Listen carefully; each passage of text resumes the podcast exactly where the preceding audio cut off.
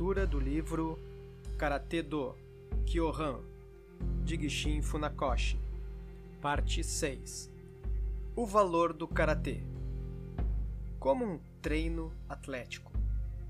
É da natureza do karatê exigir que o corpo se mova em todas as direções, em contraste, por exemplo, à ênfase dada aos braços no remo ou às pernas nos saltos não há absolutamente nenhuma necessidade de se preocupar com relação ao desenvolvimento apenas unilateral do corpo no karatê. E esse desenvolvimento uniforme pode ser considerado um dos benefícios do karatê. Na maioria dos casos, apenas um ou dois minutos são necessários para executar um kata. Além disso, se o treino continua, os movimentos ficam mais rápidos e o treinamento, como um todo, mais vigoroso, de maneira que se pode fazer um exercício abrangente em um período de tempo relativamente curto.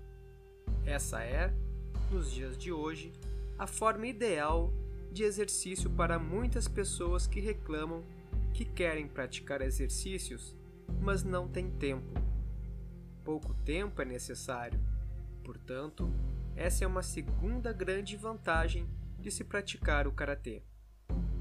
Quase nenhuma outra forma de exercício, seja judô, kendo, arco e flecha, natação, equitação, pode ser realizada em qualquer horário ou lugar com tanta facilidade como o karatê.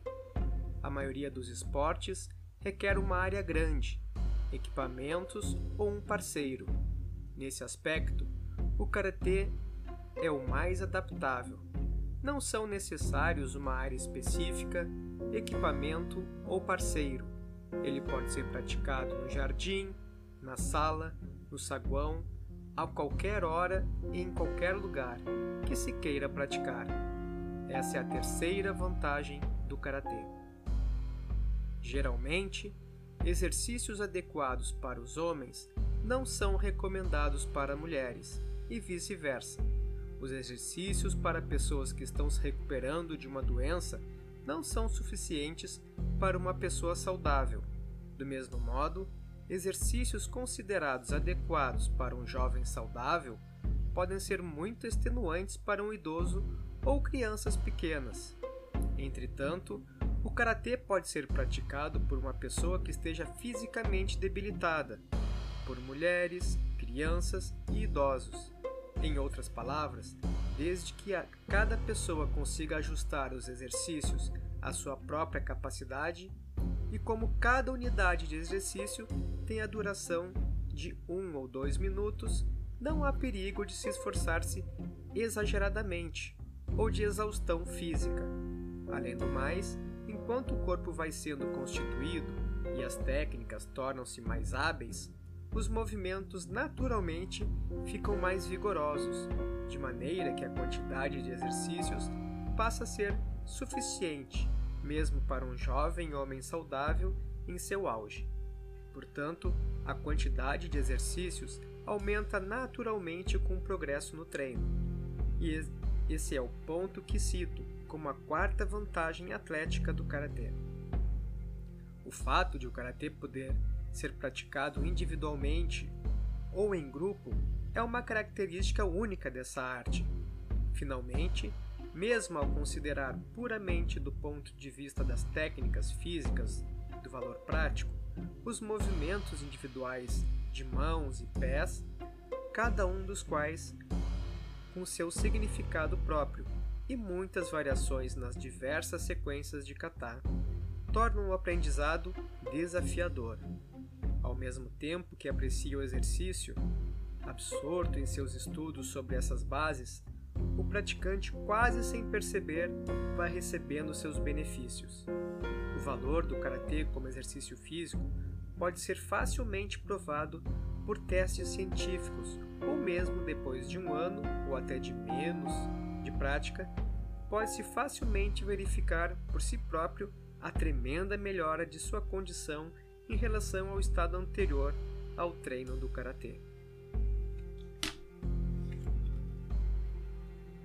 Meus estimados professores, o falecido mestre Shisu, em japonês Itosu, e Asato, ambos foram muito fracos na infância, mas depois que começaram a treinar karatê com o objetivo de melhorar a saúde, se desenvolveram tanto que pareciam ser outra pessoa.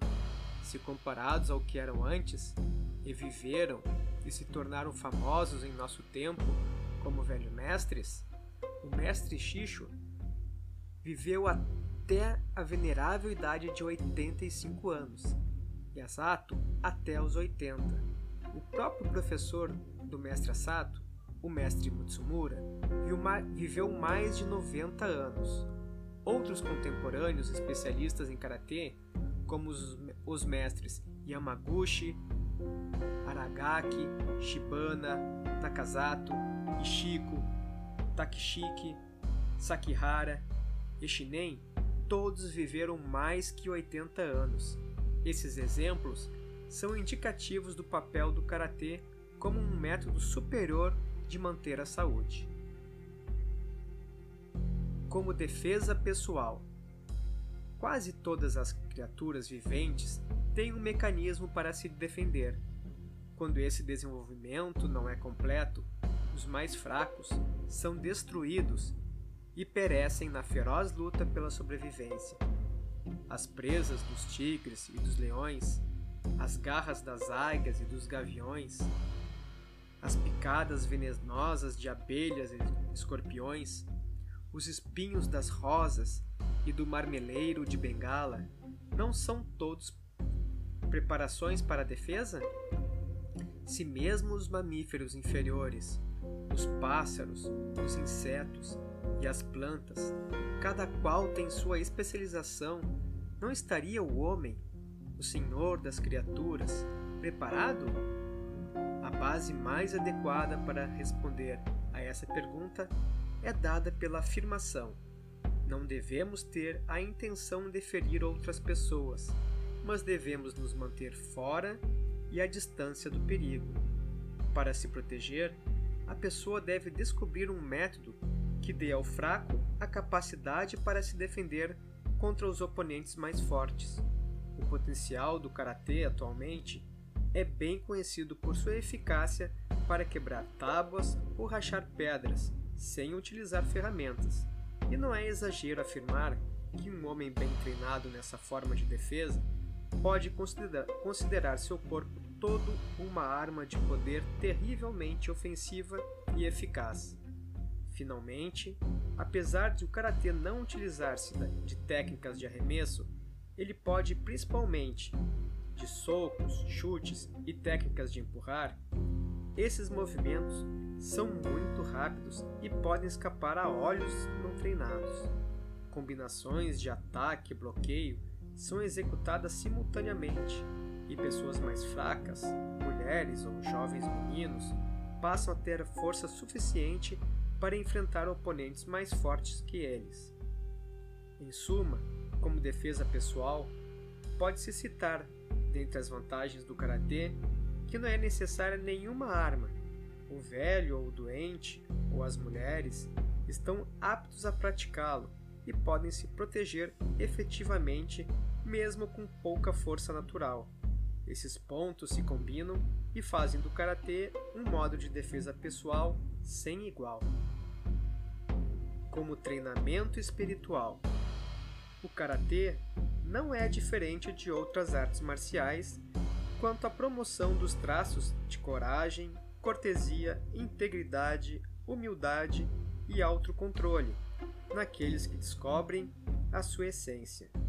Entretanto, a maioria das artes marciais, ao impor uma prática dura desde o início, não é adaptável para as pessoas mais frágeis, doentes, temerosas, falando de modo geral.